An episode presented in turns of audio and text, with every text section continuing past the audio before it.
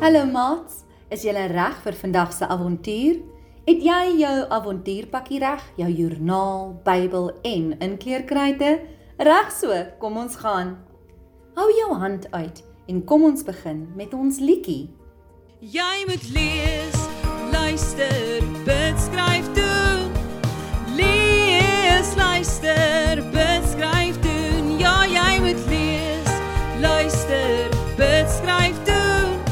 Dis goeie gewoontes wat jy moet doen.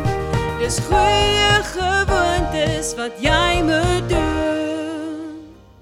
Hierdie week gaan ons na ons heel eerste verhaal luister.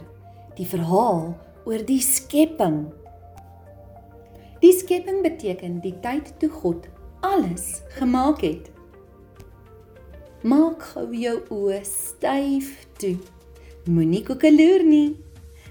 Wag tot ek vir jou sê om jou oë weer oop te maak. sien jy hoe donker dit is wanneer jou oë styf toe is? Dit lyk nie soos 'n plek waar ek graag sou wou bly nie. Hou jou oë nog styf toe terwyl ek begin met ons verhaal. In die begin was daar nie 'n enkele ding gewees nie.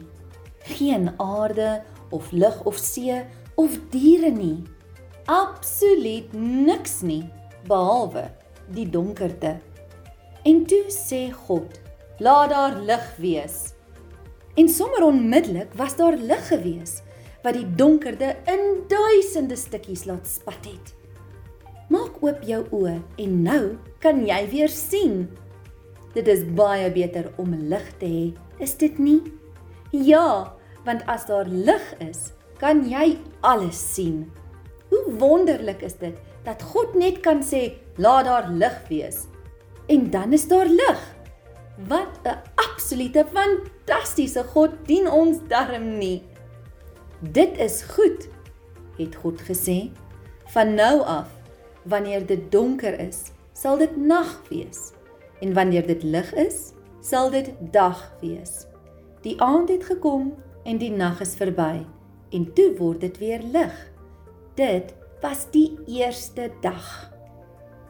In jou joernaal kan jy die lig en die donker inkleur. Terwyl jy inkleur, dink bietjie oor hierdie groot wonderlike God wat ons dien. God het gesê, "Laat daar lig wees," en daar was lig. Kom ons bid saam. Liewe Papa God, dankie dat U daar was aan die heel begin, voordat enige iets bestaan het. Dankie dat U die lig gemaak het. Amen. Onthou om te Jy moet lees, luister, bid, skryf doen. Lees, luister, bid, skryf doen. Ja, jy moet lees, luister, bid, skryf doen. Dis goeie Dis goeie gewoontes wat jy moet doen.